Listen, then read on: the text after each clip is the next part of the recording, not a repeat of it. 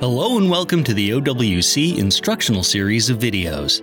In this installment, we'll show you how to install and remove the SSD blades from the OWC Accelsior and OWC Accelsior E2 PCIe SSD cards.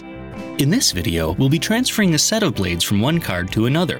However, the method for attaching and detaching the blades is the same if you're adding or upgrading the blades on your Accelsior or Accelsior E2. We've gathered our materials and are working on a soft, static-free work surface. We are now ready to begin.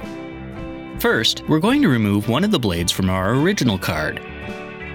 Gently but firmly lift up on the non-connector end of one of the SSD blades in your Accelsior card until it comes free.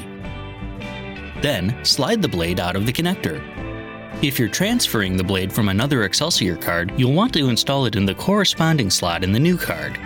Simply line up the blade's connector with the notch closer to the top of the card, then slide it into place. Once the blade is seated, push down on the non-connector end to secure it to the pin. Repeat the process for the second blade.